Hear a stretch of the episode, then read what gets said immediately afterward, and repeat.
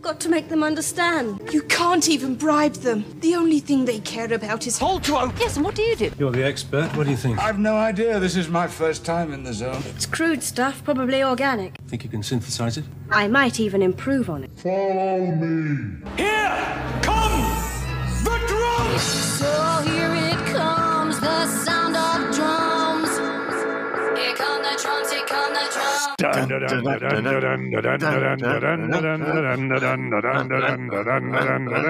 Hello and welcome to Pull to Open, a Doctor Who podcast where we go through the entire show in random order. My name is Chris Taylor. And my name is Pete Pachal. And Chris and I are both writers, fans, and journalists. We've always been addicted to Doctor Who, and Yep. we occasionally write about it. Yep. Uh, but we always also have things to say about it, which is what we like to do on this podcast. And we do it here in random order. We do like to talk. we like to talk in random order. We should really just do all the segments of the podcast in random order. Like, uh, let's let's start off with the Clara Splinter, and we'll just, you know, let, let, let the listeners figure it out. We we, we like it timey wimey here in Doctor Who fandom. Anyway, the the timey wiminess of our journey has been has been pretty wibbly wobbly, and uh, recently in our wibbles and wobbles, we we were at uh, let's take it in order of the the last three. We were at State of Decay. Uh, Tom Baker looking like a vampire amidst other vampires. uh, we then went to Attack of the Cybermen, uh, Colin Baker being mean in general and uh, Cybermen uh, also being mean and converting people. Meanness. And then and then Super Meanie Davros entered the picture last time in Genesis of the Daleks, um, and created some super scary travel machines. And now we have arrived. we left. We left Skaro, uh, not via the TARDIS, and we have arrived in the TARDIS and on a random spaceship. We have arrived at Terminus. which uh, ruins our Baker to Baker to Baker street. Yeah, yeah, yeah. We had Davison. But, well, it's like I, I don't know if you have this game, where, like you know, piggy in the middle. You just kind of throw a ball over someone's head, and that's basically what's been happening. The randomizer's been passing the ball back between the bakers. Finally, Davison jumped up and caught it, and took us to one of the most forgettable Davison stories, I think. And it's like literally forgettable. It, it's it's like you know sometimes Doctor Who is so bad it's good, and it, it sticks in your brain. This Right. I don't know if you've watched the the after party on Apple TV Plus. Uh, I have not. highly recommended it. Uh, recommend it if you haven't. It's very much like Knives Out, uh, but like an Apple TV Plus series. You know, it's Well. uh, everyone at a party and someone's killed someone, right? But uh, putting it on my list now. yeah, please do. And there's a character named Waltz, and the whole joke with Waltz is you don't remember. He nobody remembers him from high school. Like he, he's he, you know he's not. He Hmm. keeps trying to do things to be memorable, and nobody, can, literally nobody, can remember his name. That is my feeling about Terminus, and that is why I kept thinking throughout the week of the story that we needed to watch, and I kept thinking it was Frontios Like, I both end in literally- S, and they're both Yeah. one word. I literally just Yeah. kept getting its name wrong. Like that's that's how how sort of non uh, essential this is. But we're That's like have the lazy, the lazy Doctor Who titling is like, where is this episode again? Terminus. Yes. Oh, okay, just call it that. yeah, and yet Frontios? okay, just call it that. and yet out of nowhere, the beginning and the end of the universe. right. Well, that's the thing. It's so funny. It should be super momentous, and now, honestly, that that's like the one thing I really remembered about this Mm. Uh, story was that it it explains like the Big Bang. yes, But other than that, I kind of went back in, and now I don't ever have to do that again. yeah, the, the headline for this is Big Bang Theory, and then the subhead is uh, Sarah Sutton in a slip. Um, well, there's that. That's the other one, right? The other thing. But Yes. anyway, we're gonna we're gonna get to all of it in a bit. before We're get to back that, to we'll get back to season 20 in a second, folks. But uh, before that, a little business to take care of, which is one, hey, we love reviews because we're a podcast. This is a podcast, and reviews are the fuel of podcasts, just like something you would jettison into a void and ignite to create the universe, create an entire, you know, space-time continuum. Reviews do that for us. So please go ahead right now, just as I've uh, uh, subscribe to the show you talked about, Chris, uh, Yep. while you were talking. You can do it while we're talking. You can actually review the podcast. Well, whether you pause the playback or not, just open it up. hit that Yeah. stars. The five stars are always good, but you know, honestly, leave whatever you want. Leave uh, a few words; it'd be really great. And yeah, uh, listen, folks, we, we know we know you love to multitask. You're a, you're a 21st century person. Everyone loves to multitask. We're giving you something to do while you do the podcast. Hell, you're probably listening to the podcast while watching Legend of the Sea Devils. Um, I know that you can do this. You're probably watching it like for the 57th time. Um, and uh, simultaneously listening to the podcast, we're like the commentary on something else to activate another part of your brain. So yeah, just leave us a review. And I understand that we have new reviews. People We have do. been uh, listening and enjoying. We've got a couple of we've got a few reviews that came in in the last little while, so we haven't taped in a bit. It's been about two weeks. Mm. Um, we had our special episode last week with uh, just checking out the codex and see how much good Doctor Who we've actually done. And Yes. There's- the special episode, aka Chris worries about having watched too much good Doctor Who. Tells you Well, all about my personality. well, most uh, most folks believe we have plenty left, but um, there's plenty of pull to open if you're a new uh, fan as well. And uh, like some of these folks who have left reviews, they have they've gone on binging it. So the first review is some, from a a uh, listener in Canada, and it just says just finished binging. It's five stars. It says it's very fun to listen to the episodes and learn about old Who, which I've never really bothered to watch before, and I can't wait to see what the first last episode will be like. Cool. I'm not. I'm not quite sure what they mean by the first last episode. First last episode. okay. I, I also can't wait to see what the first last episode will be like. Wait, wait, wait. Does he mean like uh uh what was it? Was A it regeneration uh, episode, maybe? No, no, no. The last of McCoy before it went off the air.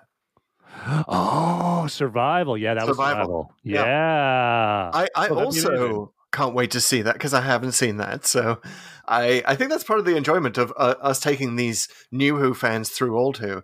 Is for me, it's like I, I realize I've become at heart a new Who fan. I've watched everything of the new show, Mhm. and the amount because of the lack of repeats on British television, the amount of the old show I've watched compared to you is paltry. So it's it's like I'm educating myself as we go through. Um, so it's I think that that connects with a lot of listeners who are also new to classic Who. It's definitely different lenses. I, I I I haven't seen a lot of these classic episodes in a while. Um, I I did watch pretty much all of them when I Mhm. was in junior high and binge watched them even about it again with my VCR. But I got to say the lens is different now, and we'll, we'll get into it in a few minutes. And holy cow, was it for this one? But Yep. first, a couple more reviews. Okay, one of my here's another one. It's from a guy named Jason. Uh, I believe it's Witty Witte. Sorry if I'm uh, scrambling that, Jason. Uh, and it's from the USA, and it's one of my favorite Who casts. Five stars. It's fun listening to these guys go deep dives into episodes of Doctor Who in random order. A fun mix of genuine conversation and goofiness. Yes, yes, it is exactly that. Yes, that's that's what we go for. That's right at the top of our show notes here. Remember, Yeah. fun conversation and goofiness. As long as it's not goofy conversation and genuineness, uh, you know, occasionally we might do opposite day and do that. But hey, this is, that's what he bullseye, my friend, bullseye. It's all genuine. We're doing it live. All right, what's the, what's the third review? Third review uh, follows a little bit in the same spirit as the first one. So it's uh, Pie Adventure. Love it. Love that handle. Pie Adventure from the. USA. Great show. Five stars. This is an amazing show. I've been listening to the older episodes and watching episodes they reviewed next before listening. And this show is the whole reason I got a BritBox subscription to watch the Whoa. classic series. And I- it has given me a whole new appreciation for not only the classic run, but the modern one as well. Booyah! Thank you, Yes. Adventure. And Wow, you know, Another BritBox. BritBox, another BritBox subscription. I think that's this has been mentioned before in reviews that you know this is the only way you can watch classic Who is BritBox. So we're giving BritBox free advertising. So I, I'm going to continue to. Uh, say sort of slightly mean things about the BritBox watching experience and various problems that I've run into watching it. I did have to quit the app several times during the watching of Terminus. Just saying, just saying. Totally. But if BritBox were to sponsor the show, I'd really have only nice things to say. I think uh, everyone would have nice things to say. BritBox, it's a great place to see the show. Obviously, the whole Yeah. classic series is there, and uh, you know they're not paying us at all, but feel free, go ahead, go subscribe. It's uh, it's kind of a deal. Um, all right, Okay. Well, speaking of reviews, we, Prototype ad read. we we got a review the for the previous episode that we were stumped by. As you may remember, we have been asking you for emoji to provide us with emoji summaries of every story Mhm. in Doctor Who history and make us guess what story you're summarizing. And we will also add that into our codex, into our spreadsheet of the, the stories that we're visiting. So your your emoji will reign immortal like the three who rule from State Hmm. of Decay. Uh, but there were there was one emoji brain teaser that, that had us stumped. It was, uh, if I remember correctly, a tooth, hmm a glass of whiskey, Right. and what was the third thing? A piano. A piano. Yes, that's what confused. Like the glass of whiskey made me go to, um, you know, Twice Upon a Time. The piano made me go to Missy in the Vault, and that whole Mhm. season. Typical of the the show and the randomizer, it, I went to Capaldi references. Well, But- I, I fixated on the tooth because I was like, Yeah. tooth and claw? How is this tooth, Tooth and and claw? claw. It can't be tooth and claw. And it's not. So uh, the person who left the review actually got in touch. It's a gentleman named Bob Gilby.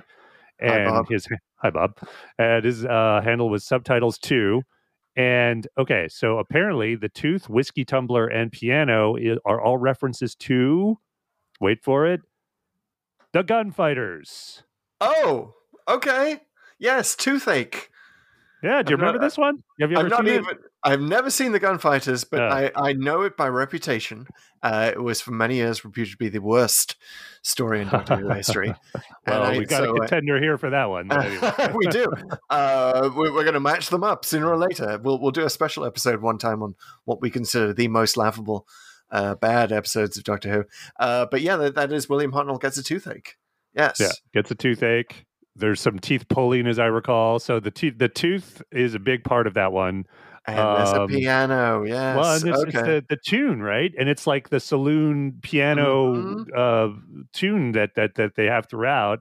And you know, the whiskey tumbler. I mean, you know, it's it's the old west. So- I love it. I love it. I love that brain teaser. Uh, thank you, Bob. Thank you, Subtitles, too, for creating the teaser for us. Please, everyone, uh, send in your own. See Yeah. if you, if like Bob, you can stump us. Uh, it's honestly not that hard. And and we'll Um, add these to the codex. We haven't done Yep. it yet, but all the ones we've gotten so far, we're, we we're going to add them to the codex. And as they come Yeah. in, and we'll even put in alternates if you want to do Yeah. different takes on the ones we've already done. Uh, but it's a super fun is in the thing. Show notes, yeah, yeah. So uh, we we still have the prize. Uh, I feel like. I've, I've been falling down on asking you questions about the prize. We will send the prize to one of our first fifty reviewers. Uh, d- uh, let me see. Uh, animal, vegetable, and mineral? I haven't asked that question yet. uh, I guess it's uh, mineral. Uh, kind of, I mean, minerals. I don't mean like literally what it's made of. I mean the thing Right. that it represents. um, yeah, let's let's go with mineral anyway. I Okay. just all right, all right. I'm, I'm going to continue the 20 questions uh, in future podcasts. We'll we'll get there. Once we get to 50 reviews, you will reveal what it actually is. indeed. And meanwhile, on big news on TikTok, we are we are well on the way to 10k. Pete, where, where are we? Oh yeah, we're we're uh, like uh, the virality continues. Um, we've been fueled a bit by a couple of like classic monster episodes. So Attack of the Cybermen, Genesis of the Daleks, both very popular, and we had a lot of good clips from those. Um, and we've blown past six thousand followers. We're at about sixty one hundred now, yes. and uh, we're still looking to get to ten k. And if we get to ten k, it's it's actually notoriously difficult to send prizes to anyone uh, via TikTok. We found but we'll do something special. We'll do something special specifically and exclusively for the TikTok audience once we hit 10,000. So, How about we, we could do Um, it? We could do a TikTok dance. Now that we're on YouTube as well, we can we can throw in some visual elements. So yeah, I got some ideas. We'll have some fun. We'll do some some cool edits. all right. Um, yeah. We'll probably get there pretty soon, so we better start planning because it's been we got about about a thousand in just a couple of weeks. So Mm. uh, by summer we might be at the 10k mark, and so keep keep on sharing, guys. We'd we'd love to get more special content for y'all. Yeah, so one of the other things- talking about Genesis of the Daleks a lot Mhm. on, on TikTok. Yeah. There's a lot of reverence for it. I mean, uh, expectedly so. We we obviously it's it's rightfully considered a classic. We talked a lot about it. Uh, people love to sort of chime in about all the theories that sort of came out of it, as well as all just the the great um, sort of narrative structure there and all the cool things Terry Nation slipped into it. And within this, we also have our TikTok comment of the week. Yes. So it's uh, from someone named Slats22. And it goes here's how it goes Always my doctor, my first, always. Tom Mm. Baker really broke the ice here in America. Public TV hid some of the Jon Pertwee apps, but Ba- I think it said ran some of the. I don't know. Not sure if that's the right. Hit some of the Jon Pertwee Hid apps. but them. Baker, he had them. Yes. Hey, it's Kaley Cuoco for Priceline. Ready to go to your happy place for a happy price? Well, why didn't you say so? Just download the Priceline app right now and save up to 60% on hotels. So, whether it's Cousin Kevin's Kazoo concert in Kansas City, go Kevin, or Becky's Bachelorette Bash in Bermuda, you never have to miss a trip ever again. So, download the Priceline app today. Your savings are waiting. Go to your happy place for a happy price. Go to your happy price, Priceline. you have to go watch them in a special room. uh, but I wanted to get this comment out there just because I, I think we talk a lot about Baker and we talk a lot about the other doctors, but really, like, you can't overstate how important Tom Baker was to Doctor Who, just generally, and just it being like the franchise it is today. And that appreciation yeah. really, really, I mean, it's it's not talked about enough within and New in Who America, no one, yeah. Yeah, we, we sort of great. think as like you know David Tennant kind of broke the mold in America, like he was the the the Beatles coming to America, and then Matt Right. Smith even more Ten- so. Tennant Smith, yeah, for sure. Yeah, but but it wasn't. It was really Tom Baker was kind of a mini phenomenon here, and I, I didn't discover this until many years later. And it's so weird. It's so weird. So Tom Baker is such an intimate part of my childhood. And I think the same as a lot of uh, you know British children of a certain age. You you know you hid behind the sofa Tom Baker episodes. It was just he was he was beloved. He was he was our Pied Piper, and to to then come to America and find out that many people here had that experience and grew up with them Mhm.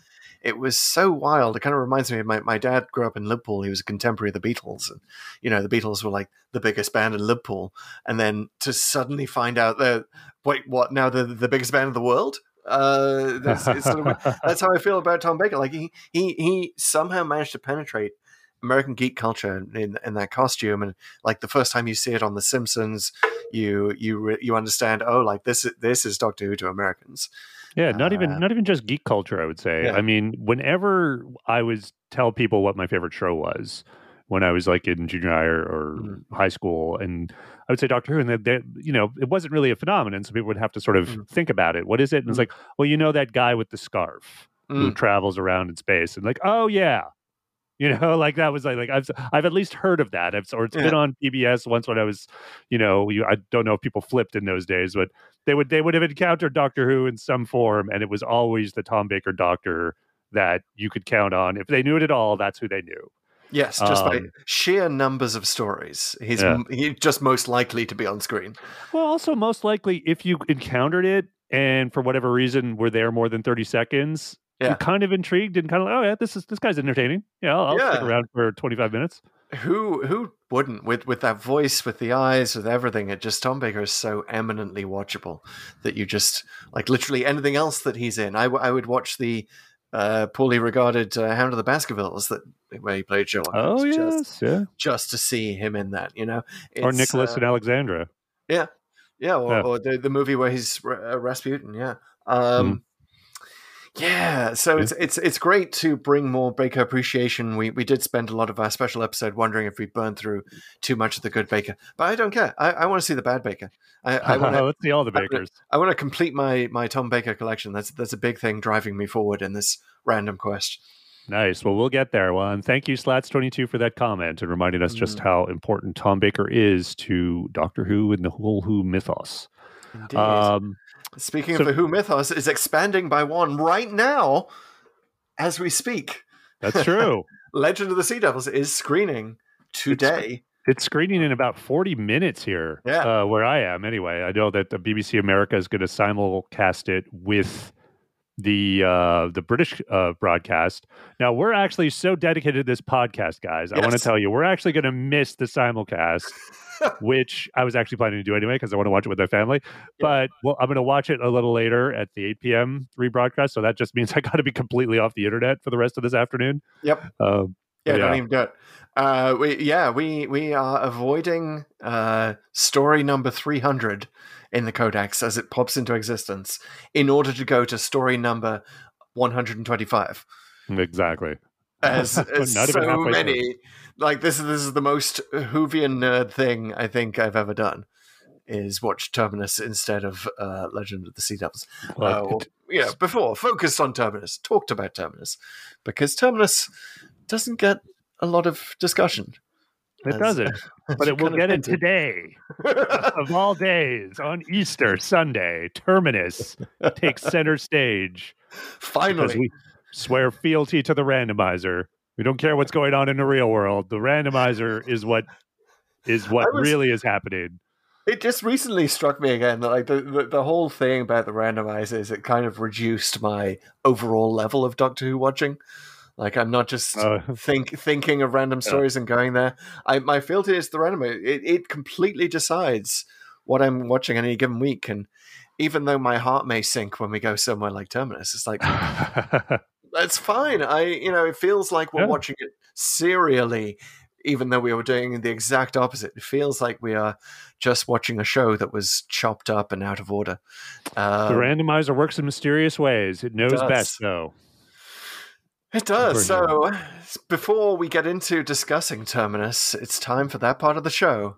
It is, isn't it? And I know you love this, Pete, because it is your turn. it is your turn at the at the helm of TLDW.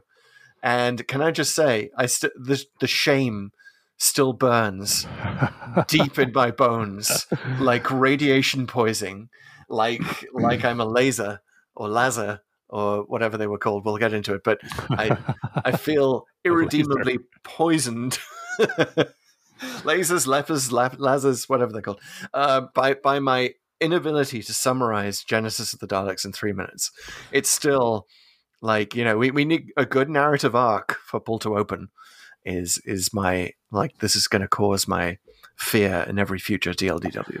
Well, as disasters go, I might give you a run for your money just because the way I watched this one was so disjointed. I watched uh, like an episode of and a half, like uh, well over a week Mm. ago, and they were on my iPhone.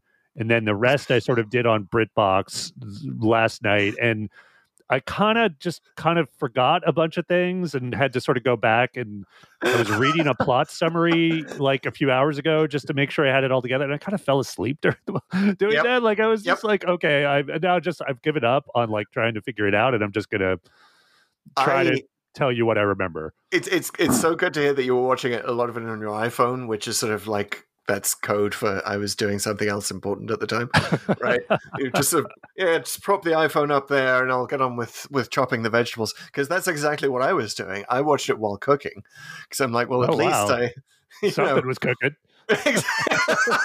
Sorry. Something's cooking, and it's the Big Bang. Um, and yeah, but you, it's it's one of those you know very eminently second screenable stories because so much is not happening. But that should make your job easy. And uh, here's how we do.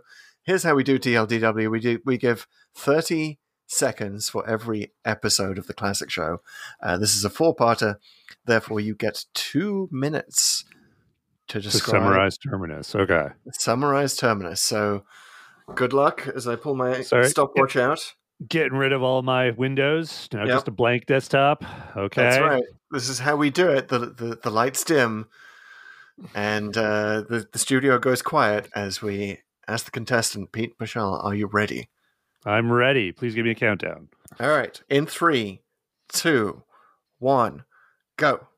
Okay, uh, Turlough's on the TARDIS, and the Black Guardian's telling him that he still has to kill the Doctor. So he messes with the the TARDIS the circuitry, and uh, it's he tries to pull the space time element out of the console, but that causes the TARDIS to break up. He doesn't fully do it, uh, but that what it does is like as an emergency thing, the TARDIS locks onto a, a space vessel, and uh, the Doctor tells Nyssa to walk through a door that just appears in her room so that she can survive. It turns out the door goes to this ship that is uh, transporting a bunch of sort of space lepers called Lazars to a place that's supposedly going to cure them.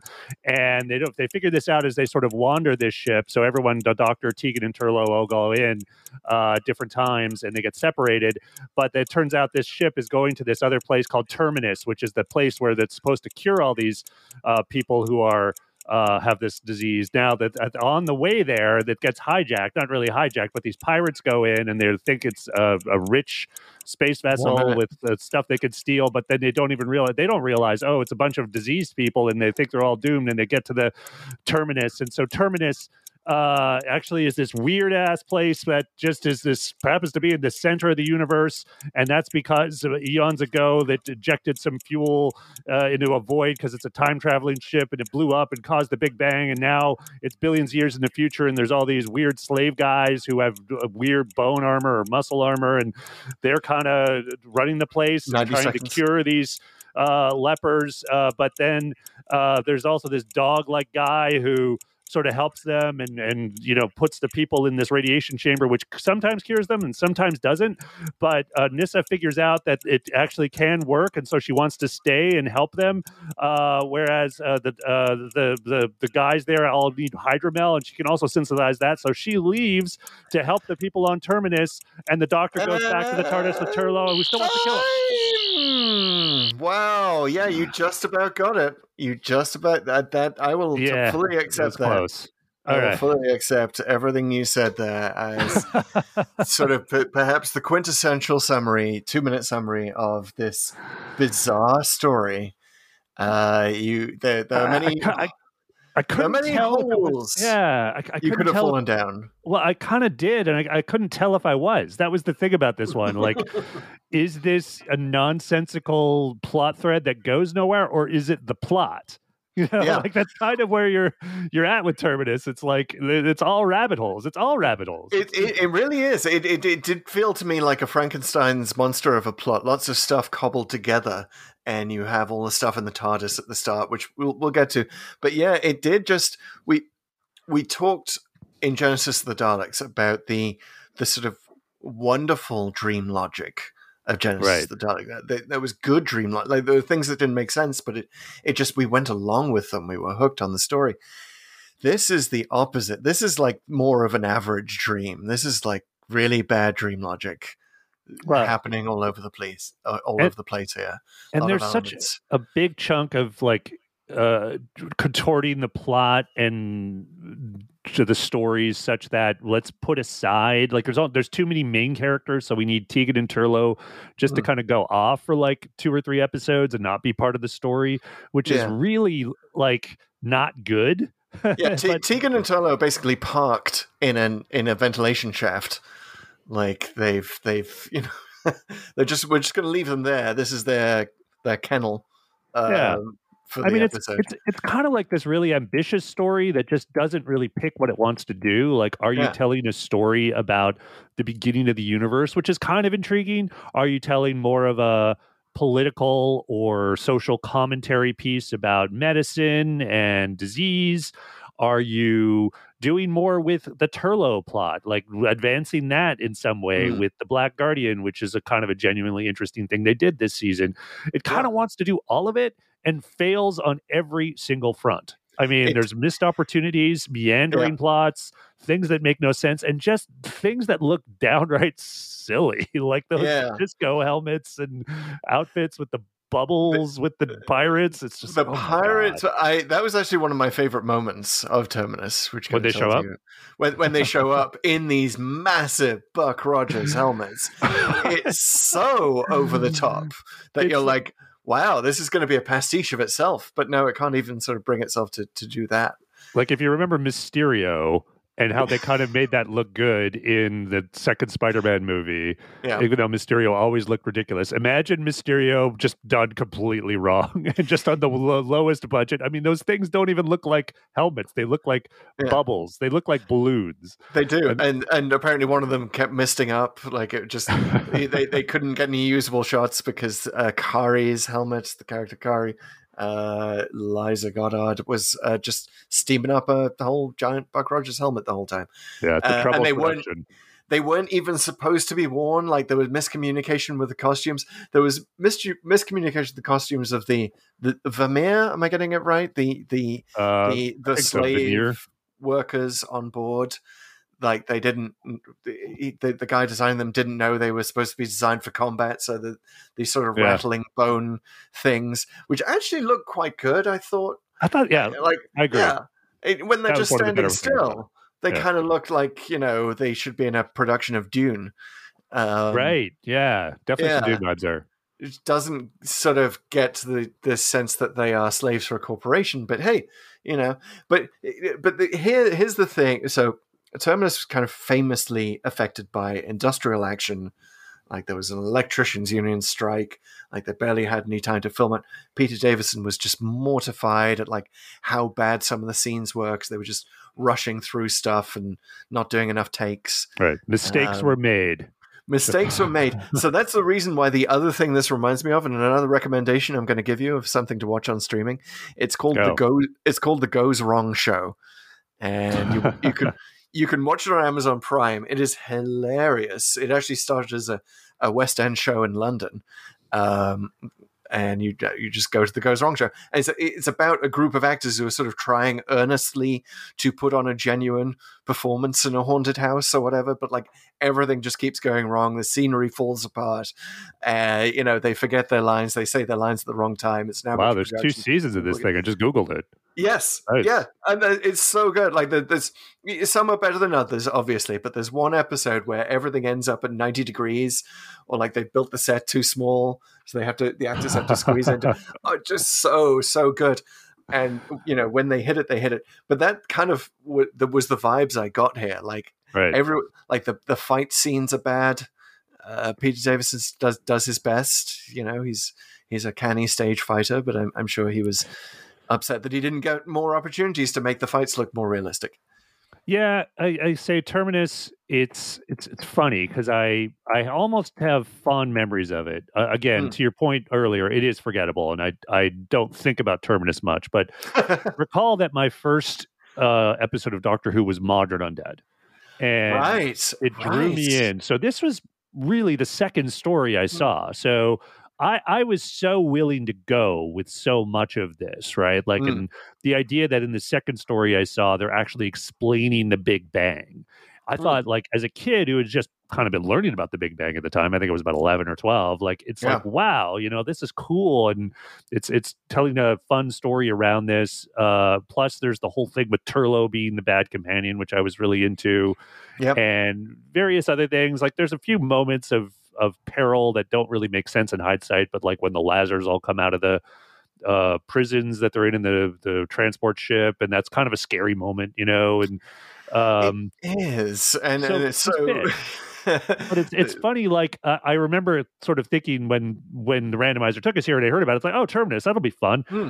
Then I come back, watch it. Holy crap! Like it was all there was just so much stuff that just makes no sense, and people. Hmm. I, I got a strong sense of people kind of going through the motions of a character archetype rather than actually doing what they're doing. Like for example, like who's the guy who's one of the veneer who is has the most lines? Uh, uh, Is Volgar? Valgard? Valgar, yes Mm.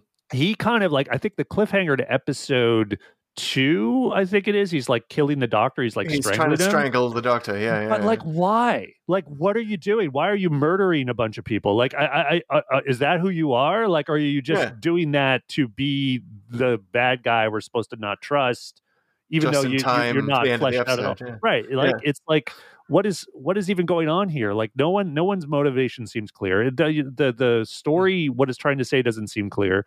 Um, but what the Garm? Let's like, I mean, we could get to it, but it's like the Garm is like actually I don't mind the look, like a dog head with the eyes or whatever. That that was fine, but he just seemed like he just walks in this robot way, and he it's just such a colorless thing. He's just Yeah. so straightforward. He's so clinical. I mean, you know, kind of appropriately in some ways, but I, it's not even. Uh, all you remember is the dog he- head.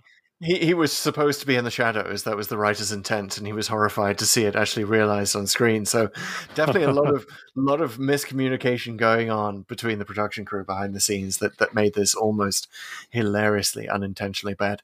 Um, but on, on paper, there are so many interesting elements, and I, I want to start with the TARDIS because that that is where the show starts. And for the whole of the first episode, you get you get delicious TARDIS scenes, which is uh, I I always find enjoyable when we actually Yeah. see the crew's rooms. I gotta say, Uh, JNT was really good at this Yes. in terms of making the TARDIS not just a plot device, but also fleshing out like what is life on board the TARDIS like. Yeah, And you get you definitely get a sense of that here. It's the only era where we where we see everyone's rooms, right? And uh, and and in this in this one, Turlough is for some reason assigned Adric's room. Yeah. This is an uh, an almost infinite ship with an infinite number of rooms, right? Uh, why do you just get? Why not Well- just have, you know, a, Yeah. a room devoted to all of your companions, Doctor? You know, just keep their room. Well, presumably it would be close to the console room, right? Like this just to Yeah. justify because it's like, okay, like an Adric's probably been there the longest. So it's kind of Yeah, two things. One, that there's probably a pragmatic side to it. But the other one I actually like is that the doctor really kind of wants to move on. Like he doesn't Mm-hmm. like, and it's not because he's dealt with it, right? Like he hasn't probably. Yeah. And I think there's probably evidence as we go through our journey that he never really properly deals with Adric. Uh, And but this is him kind of like I, I just don't want to. I, I just want to move on. Like I, I don't want to Yeah. talk about it. I don't want to go, think about my emotions. So I like that angle better, and I wish it w- was a little more explicit and fleshed out.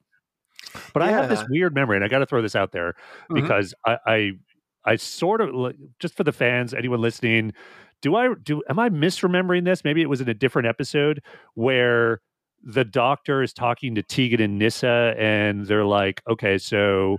Well, what do we do with Adric? And the doctor actually tells them, uh, let's give him Adric's room. And with with Turlough, yeah. yeah, and Uh, does that maybe happen at the end of Mawdryn Undead? I don't know. No. I don't know because like I remember he shakes hands with Turlough at the end of Mawdryn Undead, Mm. and it's like I think you've already joined us, and I I, I don't know. Maybe I could be completely misremembering. I might have been. I was so obsessed with Doctor Who at the time. Yeah. I might have made up a scene in my head. Head canon from the eighties. Yeah. But maybe it's a deleted scene. I don't have the DVD of this one, so maybe it's on there. But I, I sort of vaguely remember him doing that. Like just you know, we need to Yeah. do this. So I did see this at the time. I did see Terminus at the time, and I, uh, you know, was wondering why it hadn't stuck in my memory. I mean, you know, the answer is kind of obvious on rewatching it, but uh, but bits of it did, and it sort of it reminded me that in those days you didn't sort of necessarily feel that Doctor Who was discrete stories, right? It was, Mhm. and especially in this era, it, it gets kind of very soap opera-y. Yeah, And- totally. And you could say that's the problem with Terminus is it's too soap opera that we're we're sort of focusing on everyone's anguish without really exploring it. Uh, Hmm. It's the worst of the soap opera and the worst of the space opera worlds. Um, but yeah, you, you just sort of kind of saw all of Doctor Who as a continuum in the in the JNT era, and this this part of it, especially Davis, especially, like it just it very much followed on with Turlough and the Black Guardian. Um, yeah, this is it. Very clearly, immediately follows hmm, Mawdryn Undead because Turlough's just getting his room. mhm. He's just in, and you know, like obviously this this is such a tight trilogy because Turlough is only bad for a very limited time. In that he is like, you, I, I suppose you could shoehorn maybe an episode between Terminus and Enlightenment, but that would be Yeah. hard because at the very end of this one, the Black Guardian yells out, "You you have one last chance to kill the Yeah. Doctor." You know, basically, this is it. I kid. know, I know. I've given you ten last chances up until now, but this really is. you must kill the Doctor. And I remember even as a kid seeing that cliffhanger. It's not even cliffhanger because it does Mm. enlightenment follows. But I remember thinking it was like, oh, is there an episode five? Mm. you know, like Yeah. does- it's, just such a weird way to end the story. Um, I think that ha- that happens a lot in season twenty, right? But Mm. but yeah, the, the Black Guardian, uh, the Davison Black Guardian trilogy is mercifully only a trilogy because there are only so many times Mark Strickson can say, "But I don't know what you want me to do," yeah, yeah, and it's or kind some of like variation on that. Oh, uh, this is the one episode too. I would say that gets me to question the most. Like, why don't you just do it yourself, man? I mean, you have the crystal thing, which apparently you can will to kind of sort of explode and Yeah. render Turlough unconscious, which like, well, I mean, I get that there's some kind of rules here, but I don't know what they are because you seem very powerful, but yet Yeah. you can't do this thing to kill the doctor. Even though, and you can't even do things. You need this agent to do things like remove the space time element from the TARDIS or whatever he's doing. Yeah. So you and and you're just kind of like, well, why? why is what Turlough says there at the end, towards the end, like not good enough? Where he's like, you know, he's trapped on Terminus. Like we could at least do something, you know, like we take the TARDIS away from him. I mean, I get it. He's the Doctor. He'll probably find a way out of it, but. Uh, it's it's it's you- you're really Well- there just kind of thinking like what are the rules here because I I don't know what you're doing here buddy like yeah Yeah, first of all, the, the, the Black Guardian, again, doesn't really seem to have uh, heard of regeneration. Uh, which is kind of weird. Like he's seeing the Doctor has regenerated, and he's just like, "No, we must kill him." He's so two dimensional, and it's such a waste of Valentine Dyall. Uh, but yeah, de- definitely talk about moments that like stick in your head as a kid. Like I was scared of the Black Guardian. I, I found him a little bit creepy as a kid, and now you're looking at the scenes where he's like on the TARDIS monitor, and he's just sort of he's just sort of a guy who's been sat in a chair with a bird on his head right uh, and th- just the lazy way that they shot that, where not, he's not even looking directly at the screen. He's not even IRL in this at all, right? Like Yeah. he's never actually in a scene with Mark Strickson. He's just on the No. screen. Yeah. If he could appear poof in front of him, uh, you know, part of magic, and you know, w- walk around the TARDIS threateningly as a as an apparition, I think that would be great. That would have been a fantastic use of the character. Right. But Which he kind of does in the next one, as- I Mm. recall. I think in Enlightenment, they, you know, they finally get him. Uh, in, in well, he was in, in, in Mawdryn *Dead* as well. But yeah, I I- I think it's just so one dimensional. And It honestly, is. if they're just going to have Turlough run around in ducts anyway, I mean, I would have almost preferred that Tegan and Turlough are just asleep or something. You know, like I mean, like it's, well, it's the all- ironic thing is that the the the uh, the danger which comes way too late in Terminus, it just sort of randomly appears. What the end of the third episode, right, is the potential destruction of the universe Right. as the cliffhanger. Uh, like suddenly the stakes have been raised the entire universe, and they've been raised because Turlough, under the under the guidance of the Black Guardian, trying to find his way back into the TARDIS, accidentally pulls a thing or hits a switch or a lever or something. I can't even remember what he Yeah. does. But that is what starts the procedure of dumping the fuel that's going to destroy the universe. So the Black Guardian, who wants like chaos in the universe and is somehow kind of expressing this through his desire to kill the Doctor, has accidentally, through his, you know, blithering, blundering uh, charge here, uh, set in motion the destruction of the universe. Now, is this is this what the Black Guardian wants? well, is would he be happy with this outcome? Like, is is this the the oh, you're only supposed to make the bloody doors blow off? You know, from the Italian job, like you're only supposed to kill the Doctor. You've gone and killed the entire bloody universe, Turlough. Yeah, it's crazy. I mean, uh, first of all, like let's pick that apart a bit because even though we're kind of fast forwarding to how, what if the evil plot had succeeded, I think we got to Yeah. go with this because one, it makes no, it makes no physical sense. Like th- at this point, Turlough is all, still on the the other ship, like the the Yeah. transport ship. He's not on Yeah. Terminus. So why would anything he does to the doors or whatever he's doing there affect Terminus at all? Like I don't get that. That doesn't make any sense. Dream and then- logic. Yeah. And then it's like the um this is like this, as I as you know we have our regular feature what if the evil plot had succeeded like the only evil plot I see here is Turlough's and the Black Guardians right like there's Yeah. arguable stuff about Terminus Incorporated and we'll get to that but the evil plot like that he wants to kill the Doctor by any means necessary the Black Guardian Yeah. through Turlough and but the thing is if that succeeds to your point the Terminus's engines would detonate causing the destruction of the universe it's like oh okay, well, wait a second. Maybe, uh, like, I actually would have loved to see.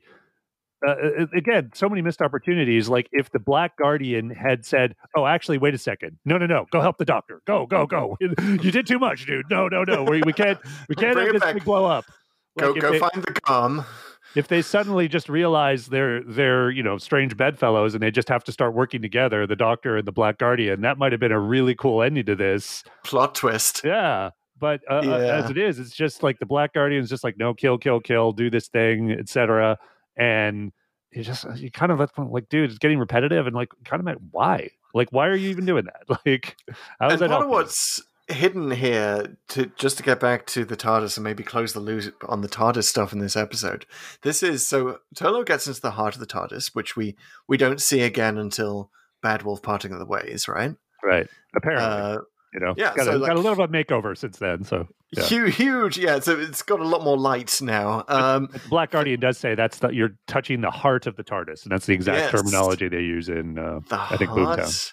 of the TARDIS is is exposed, and uh, and the TARDIS basically starts to fall apart. That's why the the adventure happens. You know, the Doctor forces Nyssa to go through this door because it's better than the whatever the Right. thing is that's in her room. uh, that's dimensional actu- instability or something. yeah. So actually, the TARDIS is starting to fall apart. This is a hugely fascinating concept, and and then it, it's supposed to lock on to the nearest space vessel. Okay, uh, sure. We've never heard that mentioned before. Well, Fine, never I'll worked go with before, it. Chris. Never had to work before. Uh, I'll with the that. Doctor. I like that bit. You know, you, you Yeah. could. I, I I completely give Doctor Who writers and producers license to make up new TARDIS things and just say Well, it either yeah. never worked or whatever. I just installed it. It doesn't really matter. Snap your And fingers, is- door opens, what else?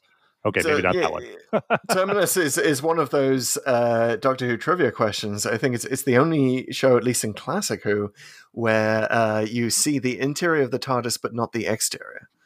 Hmm. Right? Yeah. I guess apart from the the the Hartnell bottle episode or whatever that was. Uh, unless you're thinking that the chameleon circuit's actually working, which I think is a theory on this.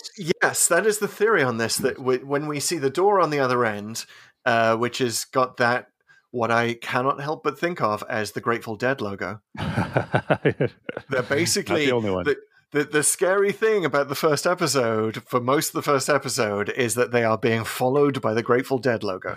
um, oh no, a bunch of hippies, uh, you know, and then and then the uh, well, that's why the doctor wants her to go then- through the door, right? Hey, like, that you'll never hey, get another chance to hear exactly the It's dead. Jerry's last concert, right that way. um, You go through I- I- this. uh, yes. Get me some autographs and uh, take my, I- you know, my eight track. yeah, take, get, a, get a recording. You know, see which which version of uh, you know Friend of the Devil they do this time. I yeah, it's it's so weird, but it's but yes, it's literally the chameleon circuit functioning as it's supposed to on the other end of. I of guess, the but that's not really explicit. Like I found it really confusing that the, the the door was going between like the hallway and the Deadhead logo, and you're just like, well, wait a minute, wouldn't it be more clear if you saw roundels? You know, Yes. you know, toggling between that, you know, then it's like, oh, that's the TARDIS, right? So I, I found it like that was just a weird choice without spelling it out. If, if again, I think this is mostly headcanon. If you think, oh, it is the chameleon circuit, then okay, it kind of makes sense. But other than that, I'm just like, eh, I don't know, man. you know, it, it does. There, are a few moments of Terminus that are so bad they're good, and I think one of them is the Doctor's most heroic action: throwing a chair to jam the door open. Throws this like super cheap 1980s plastic chair, jams the door, and that saves the day, and he can go after Nyssa. I guess, but Um, then the door closes later, so then that sort of doesn't that render that a little meaningless? You know, It's not clear exactly what the rules are, and whether he can just That's stand in front of it and click his fingers. You know, maybe maybe it's a finger click situation. Like River installed the finger clicking device throughout all of space and time, just so the Doctor could get out of situations like this when he's Yeah. on Terminus. I mean, speaking of plot holes, That's all we're going to be discussing. so yes. I'm just going to rapid fire through. Like, I put a list of like questions that why doesn't this work? And you know, like honestly, like I'm going to I'm, I'm picking at it. I admit I'm being kind of a jerk here, but I'm also like I'm genuinely asking, and I would love to if you stop and maybe on a couple of them, and like maybe these do actually make sense because I do Mhm. like explaining them away. And if we want to use a Clara splinter, that's our Yep. get out of jail jail, exactly. jail free card. So okay, She's, she's all over the place here, I'm sure. so Terminus Incorporated is what operates this thing, Yes. and okay, This How thing does- is a healthcare facility, so far Right. as we understand, right? what is the business model here? you know, what does the like- brochure say? I, I'm really wondering because it's like, okay, so this again, I think could have been a really good social commentary on possibly private healthcare, right? Like Yes. if they had actually gone that way, I think this could have actually been really strong because there's a you know, it's clear there's a corporation running this and they're doing a horrible job mm. by not just using a slave workforce, but not even researching and improving upon their treatment, which would Yeah. help you market this place.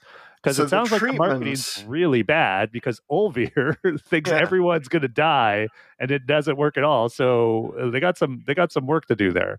So yeah, I- Oliver the Space Pirate. Yeah, so so basically, the brochure for Terminus would say, "Here's a healthcare facility for your leprosy, uh, your space leprosy, and we here we have our friendly Garm, who's going to blast you." it's on the cover with- of the brochure, by the way. Yeah, yeah, he's on the cover, the big staring red eyes, like friendly dog, friendly dog vibes. Um, our Garm, who has no free will, and will he has no free will, Always but. Yeah. he's at the helm of like this radiation procedure. Like he, he's going to be your surgeon, and he may he may kill. Like, there'll be tiny fine print at the bottom, like you know, uh, death occurs in over ninety percent of radiation cases. Uh, Well, know, and remember, if anyone tries to accepts no responsibility. if anyone tries to inhibit him with a laser and try to shoot him in the middle of your procedure, he's completely impervious. So don't worry about that. It's like, oh, did a lot of a lot of laser firefights happen in your hospital facility? Does that happen? Is that- Yes. why, why would you put that in the brochure? I don't know. Yeah, and please come come to visit Terminus. We've placed it at the center of the universe because we're cheap. and we're basically building it on board a structure that's been there before that may be left over from a previous universe. So we I- saw that we poured we poured it up, like yeah, guess they turn this into a healthcare facility. The average travel time will be the same for everyone in the universe. That's the idea. Do not no favoritism whatsoever. Yes. Okay, uh, so we is it time to deal with the center of the universe and the Big Bang? I think it is. You know, let's skip ahead. Let's do it. Even though I've got a lot more of these plot points, they're kind of all about Terminus oh, yeah. Incorporated being silly and bad, bad marketing. Oh, oh, oh, yes. please, let- let's go ahead. But you know, Well, if, I if mean, there's anything more to say about Terminus Inc. Olvir is like, we're all going to die. Why does he think they're all doomed? Like, if anyone, like, basically, the cure for Lazarus disease sometimes works. We know this, Yes. right? So wouldn't that be known? Wouldn't wouldn't as Yeah. Terminus Incorporated you'd want to advertise that? And You isn't this would. why the Lazars are coming in the first place? So Yeah, how are they paying exactly? They they don't seem flush with cash. Yeah, ex- uh, totally. It's like, but they do say it's sort of from a rich sector, so it is like this thing, I guess, in rich cultures in the universe at this point that you have these Yeah. leper colonies, which I, I could go with. It's fine. Uh, but Well, it's Lazarus. let- How would Lazar's disease? Like, let's talk about Lazar's disease now. Like, Let's talk about that because it Yeah. is, you know, um, we expect parts of Doctor Who to to not age well. We talked about that, the Talons of Weng-Chiang, and you know, obviously the the the casual racism of of some areas of seventies Doctor Who. This is so bad and aged so badly. uh, You know, the treatment of basically what is basically space leprosy here. right? you know it's they they are treated even by the doctor in in the, the that first episode the, the you know the first cliffhanger with a threat they're treated by the even the doctor as sort of unclean unclean Yeah, right yeah, which is very totally. Old school old school incorrect version of leprosy and what it does to you um they are they are not allowed a voice in the script Mhm. like you know not until Nyssa becomes one of them right. uh, she's in the she- prison with them or something. One of the cells Yes. in episode three. yeah Nyssa basically becomes the white savior of of the lepers by becoming could say one of them. Yeah, pretty much uh, increasingly white as she loses more of her clothes um, i- i- it's it- but yeah even mark strickson Turlough at the time apparently objected to the he, he said that this plot was sick and Yeah. I, I don't think he meant this plot was sick dude i think he meant I think he meant it in the British sense of that was Right. sick. It was just sick. I, I don't think Peter Davison was happy with it either. It was like it was kind of the last time you could even get away with this presentation of a very misunderstood disease. Yeah, very much, and um, it it doesn't even follow its own rules. I'll say because Yeah. there's a bit where the doctor says don't touch them, and Yeah. that implies that it's you know transmitted through touch. So then, how does Nyssa get it? Because. Yeah. I don't think she's touched, and Tegan is. Like Tegan's Hmm. grabbed through the door, and not She is only rather that, groped. Yes. yeah, she's groped all over, and and the the Turlough even grabs one of the hands to free her. So wouldn't they be infected if it is spread by touch? Yes. Uh, so like, how come that doesn't uh, that's never talked about or dealt with? And at the same time, um, you know, how could this even develop into some kind of intergalactic problem? Yeah. like I mean, it's like okay, pretty straightforward. You quarantine these people, and you know, do your best to help them. And uh, and and again, why is it only Terminus is Hmm. able to like it's just radiation, right? You're basically doing this very you know broad spectrum radiotherapy. Unless there's something really special about the radiation in Terminus, which there could be, but they don't really say much about that. yeah. You know, they don't really. They just sort of go, oh, they just put him in this engine room and hope, hope for the best. It, yeah. It Um, requires special Big Bang radiation. Yeah, why do you got to go into an intergalactic cruiser to go to this one spot? Because I guess again, the marketing for this place must be amazing, except it didn't hit reach Olvir. So Yeah, first of all, we will dress you in sackcloth um, for the for the full experience. Maybe it's actually a vacation for like super rich people, and they're just cosplaying lepers. Like we, we, we're gonna, you know, we're gonna treat you like dirt. This is gonna be the only experience you you've never had as the wealthy of the universe. Like we're gonna pretend you have this disease. Everyone's gonna be told not to touch you, and at the you'll be completely silent the whole time. No one will learn your stories. Um, and yes, and at the end of the day, you'll you'll get free healthcare because some random scientist from Traken will decide to come along and improve our facilities. Um, don't forget, you get to scratch a big dog behind the ears, and be- Oh, it's good, such a satisfying thing. Oh, it really is. big red eyes looking up at you or down at you, rather. Thank you so much. But um, yeah, this is none of this makes sense at all. But again, Yeah. like I would have loved to see, you know, if you talk about the the guards. Oh well, let's talk about the guards and their hydromel, right? Like it's Yeah. never really talked about what hydromel is. So, yeah, so they're addicted to hydromel. They tell us they they So- need it for some reason. We don't know why. Is it is it an actual addiction or is it a physical need? Because if it's a, uh, it feels like it's a physical need because this at the end says they'll she'll actually synthesize some for something Mm. you know some replacement. Whereas like well if it's just a, like a narcotic or something, wouldn't you want to sort of wean them off it and Yeah. figure that out? Like uh, I don't know. It's, it's just visually visually hydromel is very cool because it comes in you know like if you're going to get colored water. It really does. If you're going to get addicted to any like future space drug make it one where you have these colorful weird like glow stick things a glow stick that you basically insert into your chest. Uh Hmm. is that seems like a cool space drug and i wish they'd they'd uh explored hydromel so i'm not so sure about the name. I think that needs a little work. Yeah. hydro Well, it's watery. yeah Well, I guess it's like it's like water like- honey. it's it's like when you know after Bonnie Langford's been in the shower, hydromel. um, I don't That's- know, like what is That's this? when Mel goes to the pool in Paradise Tower. Like there we hydromel. go, hydromel.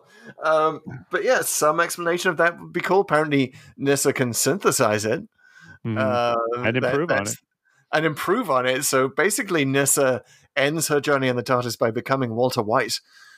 Uh, she's the just like flyer of she's hydromel cooking up. She's Yeah. cooking up blue hydromel on on Terminus for all the Oh guards. man, I just you know, I just see the line with her talking to Volgar or something like, "You want to cook?" yeah, let's cook. Um, Oh, yeah, boy. and and it, it is weird. I'd totally forgotten that Nyssa leaves at the end of this episode. Hmm. Uh, And I was like, oh, good. when it finally happened, I'm like, oh, good, something like something to make this worth it. At least she This got out of here, you know. So good, good on you. Although she has to stay in Terminus, which sounds like nothing I would ever want any companion would wish that any companion or even any monster. Yeah. Um, but yeah, that's very notable for Sarah Sutton leaving. Um, apparently, it wasn't her idea. They just wrote her out of the show. Um, not really sure why. I assume it's because of the crowded TARDIS. It was. This is also the last episode to feature like four people on board the TARDIS until the Whittaker era. Um, well, as as full companions, I mean, you have River Amy and Rory Right. at various points, and it's arguable that that's that she's a companion. She's really beyond companion, is rather. Well, and also Um, Amy and Rory are kind of almost the same person. yeah, they're a unit. They they come Yeah. as a pair. Um, yeah, so it, it definitely was a crowded TARDIS. Uh, and it, it's interesting that you so Davison really, you know, again, Davison, you made the argument he's he's in many ways one of the most poorly served doctors in terms of like his level of ambition Hmm. what he wanted his doctor to be and, and the fact that he was handed scripts like this. And he missed Sarah Sutton. He, he thought that Nyssa was his best companion. And they actually, uh, not ad lib, but they, they kind of just uh, made up the scene. They, it was supposed to be a handshake. Instead, the, the doctor gets a kiss on the cheek. Yeah, yeah, which is nice. and I Uh, got to say, I do, I do disagree with Peter Davison that Nyssa was his best companion. I think she's she Yeah. serves the companion role probably the most uh, well in terms of the straightforwardness of it. That she's Mm. there to kind of help the doctor and and help you know be that ba- sounding board, and because she's more of an equal scientifically, that becomes uh, probably even a little better, and there's more of a flow to it with Nyssa. But I do like I, I prefer Tegan honestly, just because I want Mm. a little bit of conflict in the TARDIS. I want someone who's keeping the Doctor on his toes, and I think you see el- elements of that in the better companions in New Who, like Donna and Bill in particular. I think are great uh, foils for the Doctor simply because they do sort of question a lot of what's going on and clearly have their own ideas of what things should be, which sometimes conflict with his. So uh, I'm I'm more of a fan of Tegan in this era, and I Yeah. think there's a reason why she's thought of as the the ultimate Davidson companion, not just because she was in almost all of his stories, but because I think she really works well with the Doctor. Um, Yeah. So Yeah. Yeah. we, we needed we you know it's not a great story for Tegan. We needed more Yeah. mouth from from the mouth on legs. Um, Yeah. is sweet that But- they uh they when when Nyssa embraces Tegan they say goodbye. Uh, there, there are tears in her eyes, and, and again Mm. that was that was genuine. That was Sarah Sutton just spontaneously bursting into tears, having to leave Yeah. the TARDIS team. Luckily, not the last we heard from Sarah Sutton. She's joined a lot of audios. I haven't listened to them all, Yeah. but I did listen to uh, the Mutant Phase, which is one of the earlier adventures, which uh, Yeah. has Nyssa and the Doctor uh, meet the Daleks. So Ah, that's a you know I would recommend. Uh, so, uh, but they and they continue her journey later when um, I think at some point uh, she's a much older version of Nyssa, but she she Right. resumes some journeys with the Doctor later and some other audio adventures. And, and doesn't she doesn't she end up in E space? uh, I'm actually not sure. I is- listened to everything, apparently, I- that is the I don't want to say it's the end of Nyssa's story, but apparently that is the the big thing that they she and the Doctor and I guess the, the rest of the TARDIS team visit E space again, which is interesting, given uh, given the randomizer recently took us to the E space story, State of Decay. Hmm. yeah. Um, but Although Nyssa yeah, never went to E Space, she just heard about it from Adric. So Yeah, but she, she uh, actually gets to go there in the audio, so that's interesting. But yeah, she she also but before we before we take our leave of Nyssa um, to uh, look after the Lazarus disease sufferers for the rest of the time, um, as far as the show is concerned, let's talk about this fact that, that she did deliberately shed clothing throughout this Yeah. episode as as a thank you as a thank you to the male fans, which and well, come on. Did she really though? I that's that's this is what she has said since Yeah. that she uh she got the notes uh of complaint from her earlier costume where she was very Trakenite, Traken-esque and Classic bundled up. Yes, that's classic Nyssa. Which actually, you know, classic Nyssa, classy Nyssa. Mhm. Um, a very classy outfit. Enjoyed that, and now here she is, like going full full girls on film. Um, it- it is I mean, interesting. I, I was reminded of uh, what JNT apparently said about uh, Nicola Bryant in Attack of the Cybermen, which we went to recently. That they had to, you know, tape tape her uh, uh, her, her chest down basically because the the nipples were obscene. Um, yeah, there's a very similar situation here. There's little left to the imagination.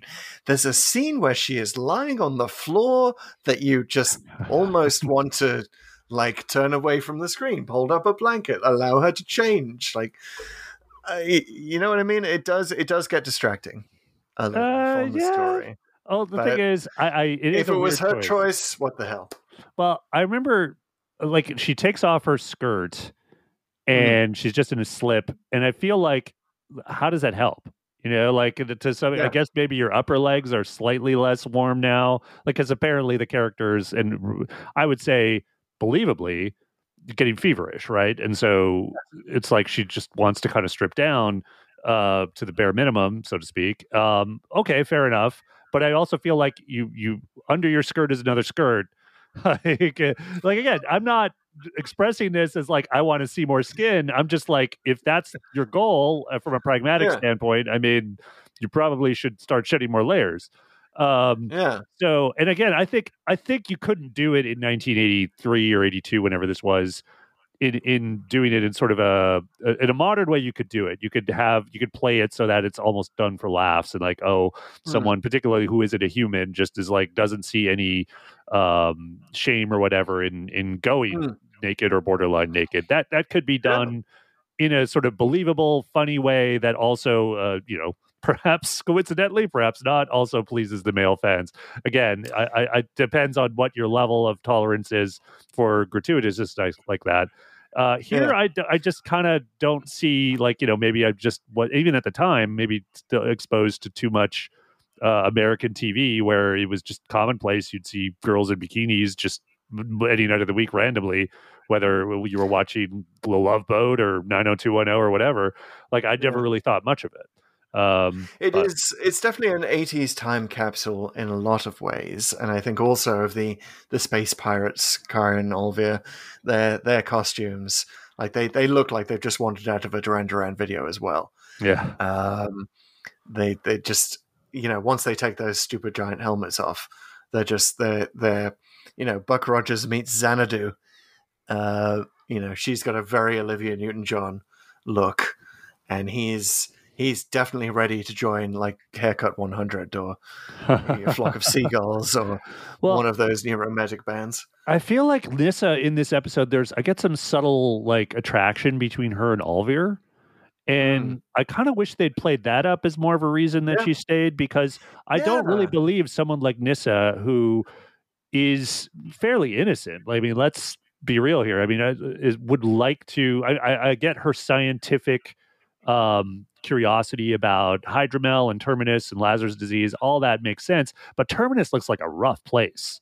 Even It does. even now that they've sort of led this revolution and essentially and now they're going to re- re- reboot it like i mean nyssa in a place like that i mean i feel like the doctor is almost a little irresponsible like letting her go like nyssa come on this is a rough Mm. place like this guy just tried to strangle me you know these people are part- you know uh, you, you, you can't do this like this is you're you're not Mm. ready for this like you need some Yeah. help but if if Olvir's there to to be her you know her companion and love interest then maybe that that's a little more believable and better for her but they they never You really know- fully explore that You know, you could do a lot worse than Olvir. Uh, you know, he's he's he's a looker, and um, yeah, you know, he's he's kind of a, wants to be an action hero.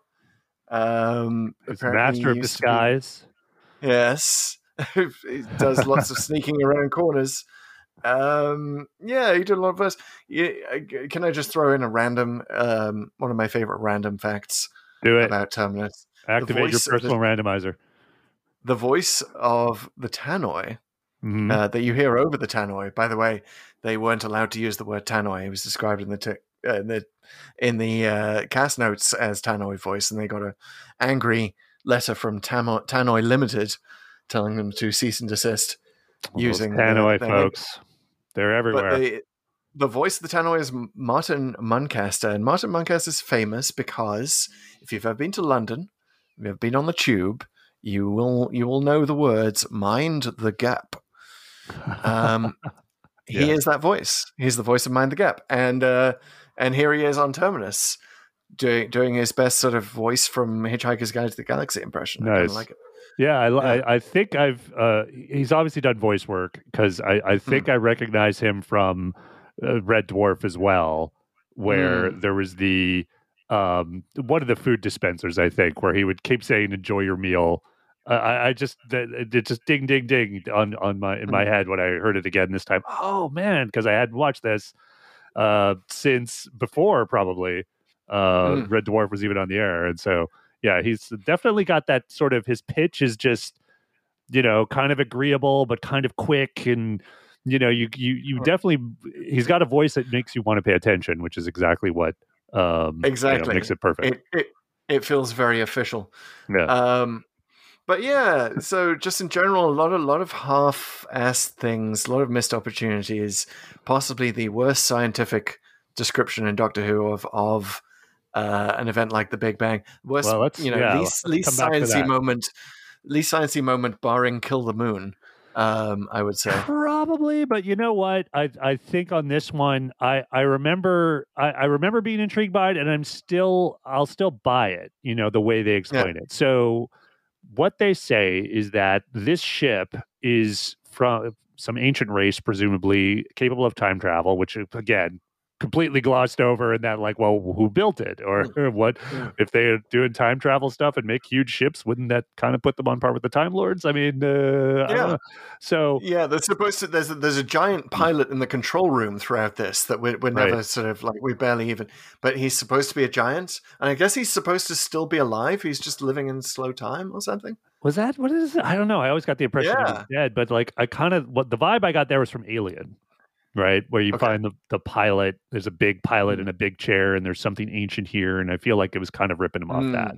Uh, And it, it doesn't set out to answer that question. Uh, maybe Doctor Who never should, uh, but anyway, I do like the idea that the universe started is it, it essentially a paradox that something Mm. from the future traveled back ejected something whether it doesn't really honestly matter what it is whether it's something exploding or not. I think if something ends up in a void and it's the only thing in existence that becomes the universe right? Like that that kind of Hmm. makes sense to me on a weird level. Like you know you go back for enough there's nothing and then you create something just by virtue of being there. Very cool. What doesn't make sense to me is now that it's billions of years in the future you could now destroy the universe with a similar act. I don't think it works the same way without the void, if you know what I mean. Like, Yeah, exactly. so You can't just yeah. undo a thing with the same amount of fuel that you use to create a thing. Uh, it's bizarre. Uh, uh, something else that's bizarre and, and unsciency is that you get maps of the known universe that apparently Right. everyone can just instantly recognize. I mean, who doesn't know the, the known? it's the exact center of the known universe, not the entire universe. the universe. known the, the fact that they throw in known universe Yeah. that, that, that kind of makes your sciencey head explode because it's like the exact center of the quote unquote known universe Known is to not who? the exact center of exactly It- it's, it's so it's so pre-copernican the way that they're thinking about this it's just uh, the center and the universe is flat yeah, or i guess it's mean, i guess they've got the universe rounded a little bit because it's on an old old-fashioned crt monitor well, you can so- definitely tell this is like um, cosmology from like 40, 50 years ago, right? Where it's the Big Bang, it blew up. I mean, I remember learning in junior high school about the difference between the Big Bang theory and the steady state theory, and Yeah. uh, was there going to be a big crunch? And cosmology and telescopes, you know, with the Hubble Space Telescope, has gotten way more advanced, and it just it Mm. kind of looks real. It, this this part has the science here has not aged well. Uh, Yes. Because now we, we, we- have much better yeah. understanding of of you know dark matter and all uh, dark energy Yeah, the and these other things. and the curvature of the curvature of space the fact that you couldn't you essentially just couldn't represent it right and whether and the, the debate on whether like is the universe infinite or not because it might be Mm. depending on you know your perspective on uh, and that, that my knowledge here might be a little outdated because this is mostly based on you know reading brian greene uh, 10 or 15 years ago Mm. so um but there's there's been a lot of talk since and uh, about what you know the the nature of the universe is and it's really evolved and here it, it just sounds very very linear which uh is Yeah. just yeah it's too bad you know Do you, remind me with with Pandorica opens Big Bang in New Who. Uh, I know you know the the the, the twisty turny plot of that kind of loses its essential heart for me. I, I know that the the TARDIS reappears by recreating the universe in that. Is is the Big Bang actually involved in the Big Bang? Ooh, that's a good question. It's been a while, Like, not does it- that long. Does but it wipe over this this terrible terrible version of creation? Uh, sure.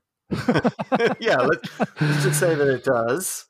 I mean, that's the Uh, great thing about Pandorica Opens Big Bang is that you could use it to explain away any sort of Yeah. timeline shifts or, or plot holes. Yeah, Uh, it's you Moffat know, literally rebooting the entire universe. yeah. Uh, so the entire universe, let's just say, is never actually uh, created by a fuel dump from a time traveling void ship.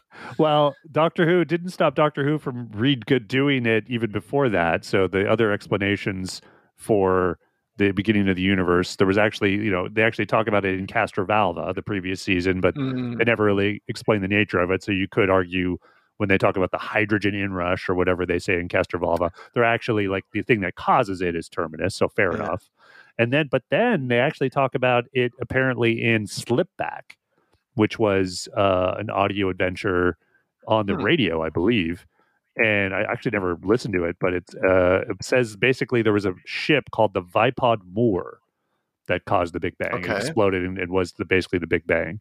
Um, fair enough. That seems a little incompatible with the terminus thing. I guess you could really stretch it and say like either the Vipod Mor was the original name of Terminus, because Terminus is also like the name of this corporation, which which came first, right? The corporation or the ship, uh, or that the ship explodes on the fuel tank that oh, Terminus well, ejects.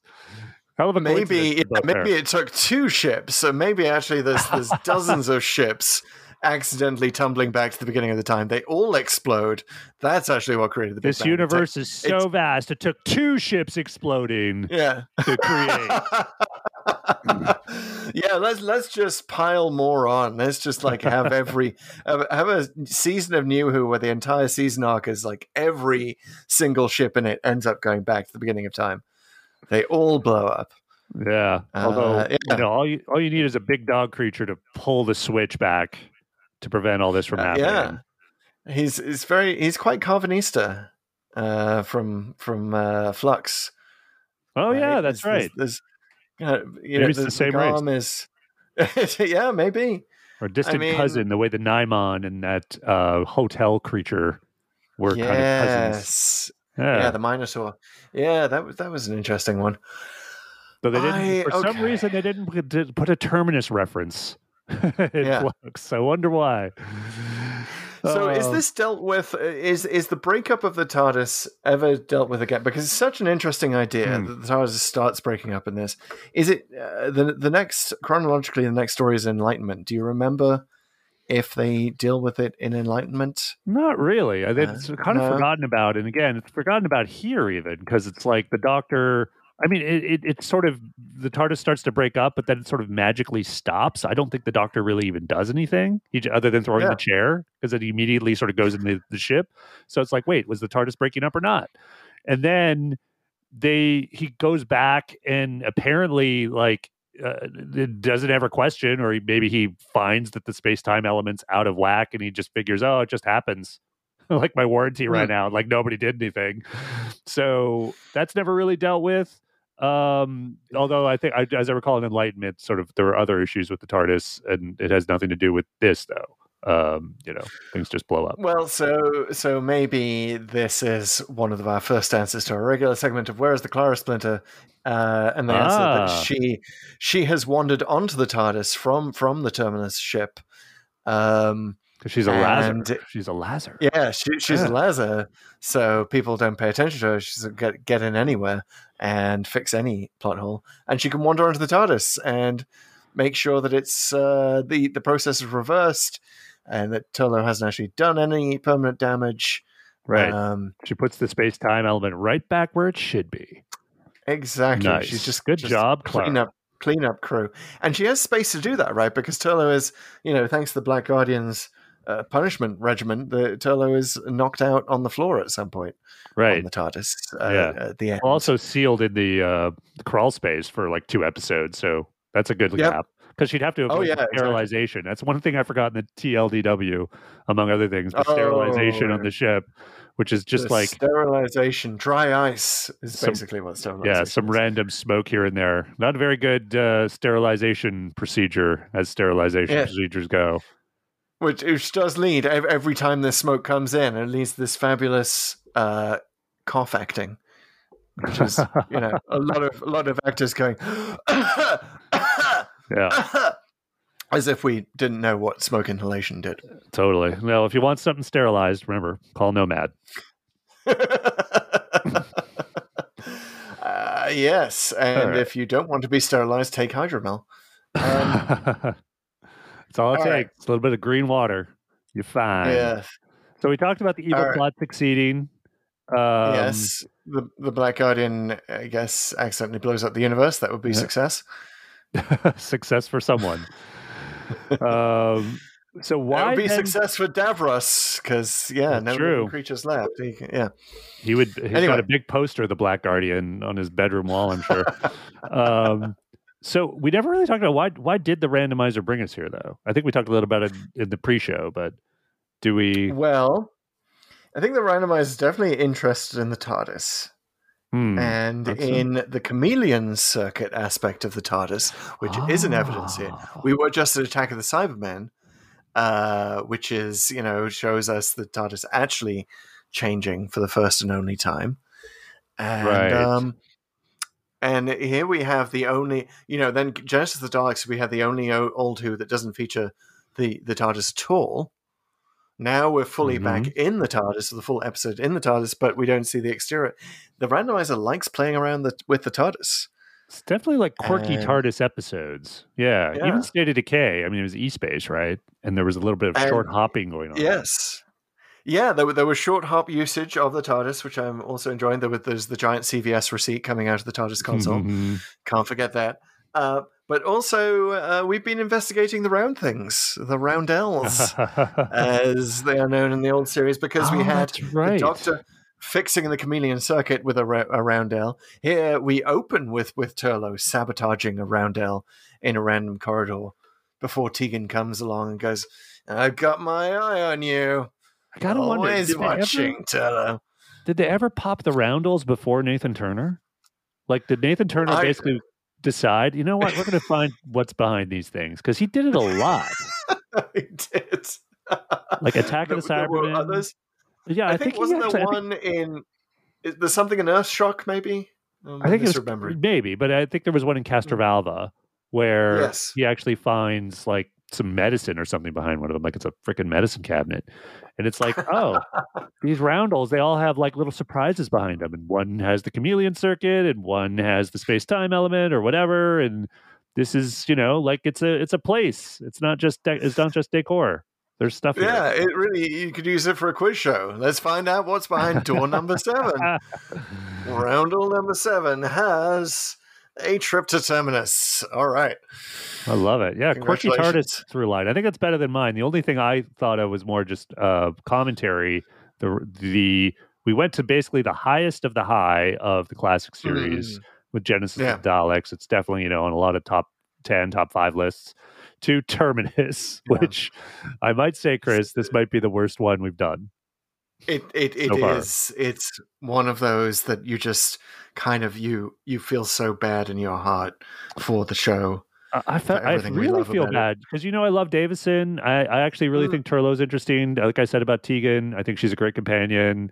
Uh, you know, who you can't say bad things about Nyssa. She's great, Mm. and I want these people to have good adventures together. But instead, Yeah. we get Terminus, which is a mess, as we've just discussed, and also two of them are completely sidelined. Yeah. Uh, it's just yeah, it's it's not well served. It does this script does not serve anyone well, least of all the regulars, and it's I don't think it's a good example of uh good Doctor Who. Sorry, sorry, Terminus lover. Yeah, David Davison.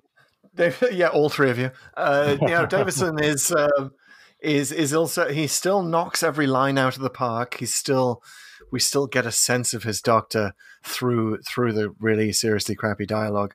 Um, Hmm. He's trying so hard, and you feel so bad for him with this. So ill served. I mean, you could, we, you know, we've argued a lot about Colin Baker was ill served. I think Davison was for a lot of his tenure ill served too, in terms of his ambition for, But for Colin, his doctor Colin could be. Baker did not have a vegetable to save him in certain scenes because you could always just look at that celery and like, oh, Doctor, The so celery is yes. It reminds me that when we started our random journey with Planet of Fire, we thought we were going to have a segment called Celery Watch. Uh, this is a next opportunity to look at the celery. Yeah, this is uh, pretty textbook doesn't- celery. Yeah, That's wasn't fine. it supposed to like protect against? Was, wasn't there some explanation of the celery was supposed to uh, note radiation poisoning or something? Uh, I think it was gas. There was like some gas, Gas, and some okay, version, some spectrum. I, yeah, I think that was So- it. A certain gas was present. That's what it would detect. Shouldn't it? Shouldn't it wilt here with all the presence of either radiation or sterilization gas on the ship? But Or just Really poor should. dialogue. it, it wilts when.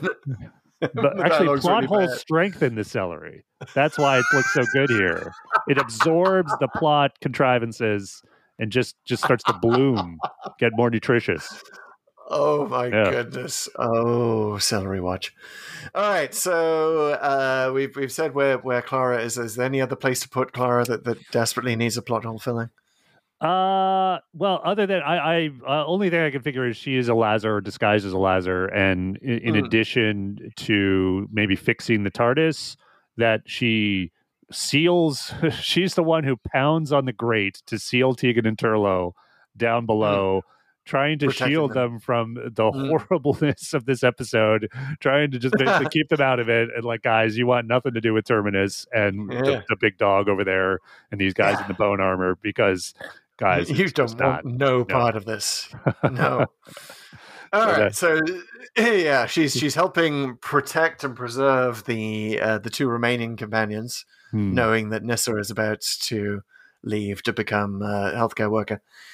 Um, yeah, so I guess it's just the question of is this if this is a Dalek or an Ogron on our rating system or a Viscount Banger, and um, it is definitely an Ogron. Oh my god, it's like the drunk, t- terrible, like low-ranking Ogron who couldn't even make you know sergeant in the Ogron Corps. It's this is not It's a good not. Ogron. Yeah, he's So, a garbage okay. scouring Ogron.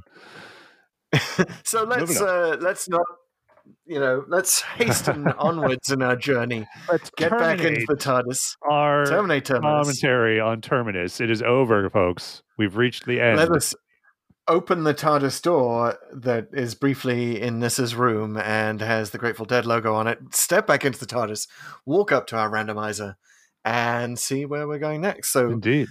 Pete, how many components does the randomizer have? The randomizer is comprised or composed, which I'm, I'm using the wrong word, is composed of two components. Uh, one is the codex, which I have open in front of me here, and you can check it out uh, by following the link in our show notes. It is a spreadsheet of all the episodes, every single one of Doctor Who, and we have just added the one that is Number being broadcast right now as we are wrapping this up, number 300, Legend of the Sea Devil. So it is 1 through 300. And to find out which one we're going to, Chris, what what are we what do we look to to find that random number? Well, first of all, let's just say there's a 1 in 300 chance the randomizer will actually tell us to watch the show that's screening right now. There it is. Uh, I'm very excited about that. But uh, what we use for the uh, executor element of the randomizer is random.org because it uses atmospheric noise to create a true random number instead of just going down a list of numbers in an algorithm like a computer usually does, like a dummy. And um, that is why we use it. We feel that the randomizer is alive, it is talking to us, it is uh, sending us on side quests uh, like the Time Lords and often involving Time Lords, and uh, definitely has certain patterns that we are going to explore further. So, Pete, do, do you want to issue a challenge to the randomizer? I've just challenged it to take us to the very latest episode. Yeah, that's true. I would say I'm going to challenge it to take us to the very first episode. So- the very the Big Bang of Doctor Who, on Yeah. Earthly Child. Exactly. Come on, randomizer. You can do it. It's either 1 or 300. Yeah, yeah. You you're you're staking all your money on one. I'm staking all the three hundred. It's gonna fall somewhere in between. I think that's a, it's a pretty safe bet. it will be. Neither of us will be satisfied here. All right. You want to give me a countdown? I'll give you a countdown. It's in four, three, two, one. Could I have a lemonade? Two hundred and seventy-five. Ooh, we are in New Who, deep into New Who. Yep. We're at the Eaters of Light. Capaldi oh. again. Oh, okay. wow, that's yes, that that's my reaction to the Eaters of Light. That's the that's the it's the Roman era one, right? I think so. Yeah. Uh, honestly, like this is, you're getting me like uh, this late Capaldi This is right before the big finale uh, of season Oh. uh, ten. I gotta say, This I, I don't really remember this one. Um, I'm sure it'll come I- to me. uh, yeah, it's, I it's remember pretty there was- Yeah, there was the thing with the Ice Warriors, and then there was a, there was one after that, and I get I guess that was this one. Right, there was the one that's set on Mars, and Yeah. then there's this one. Yeah. Uh, Okay. This this is Cool. what happens, folks, with the randomizer. It just sort of throws us anywhere. Mean, you know, where whereas we would have chosen to go to 276, right? Right. You know, the Doctor Falls, uh, the which has come up a Uh, lot, mostly yeah. because I like to talk about Cybermen and how their Yeah. their fundamentals have changed over the years. Uh, we did that would somehow been a great one. Yeah, A great one for the doc for the randomized center six. We could have talked about having gone to the tenth planet. We could have talked about Attack of the Cybermen, the whole Telos Mondas thing. But Mhm. no, no, the randomizer wants to be random. wants us to dine on some and, light. Let's yeah, we, we- eat some light. I think you know what it is. The randomizer heard me talking about my my concern that it was burning through really good episodes too fast. Uh, really good stories. Ah. we did that whole mini episode on it. The randomizer's like, right, okay, you want some filler? Let's hit you with some premium filler. you didn't know you were Uh, challenging it. You did though. Yeah, I did. Delivering. We Well, have to be careful about what we say. Yeah, we do. front of the but we'll say it again and keep saying it uh, next Mhm. week when we come back and to talk about the Eaters of Light. Guys, this has been Pull to Open. Thank you so much for listening. Uh, we're a podcast. If you have not yet subscribed to the podcast, please do. We are available on all your fine services. You want your Stitcher, you want your A- Amazon Music, your Spotify, your Google Podcasts. We got it all for you. Just go ahead and please subscribe. And while you're there, leave a review. They really do help the podcast reach more ears. The more ears we listen to, the more reviews you get, and the quicker we're going to find someone to get that prize. Trust me, it's going to be Yes. awesome. oh Um, my god, I can't wait to ask another question about the prize in the next episode. Looking forward to that. You should be looking forward to it too. look forward to it. Look also also look forward to our posts on TikTok. We're very active on TikTok, posting clips of the show. Uh, feel free to follow us there at Pull to Open, all one word, or go over to Instagram and Twitter where we are at Pull to Open 63. Lots of stuff going on there too. And hey, don't forget we're also on YouTube. You can watch us as you listen to us if you desire. We're on YouTube. Yeah. Uh, just search for Pull to Open and Doctor Who, and you will find us. I feel safe to say we are going to own Terminus TikTok. Terminus TikTok, look out. Terminus TikTok. That's it's us. We own it. We Forget own about it. We own it until it explodes, causing another chain reaction. Okay, I already did that one, but you know what I mean, guys. Turns out that's how. TikTok was created. Yes, it has been fun. All right, We'll see you next time for Eaters of Light. Take care. eat some light. Bye, guys.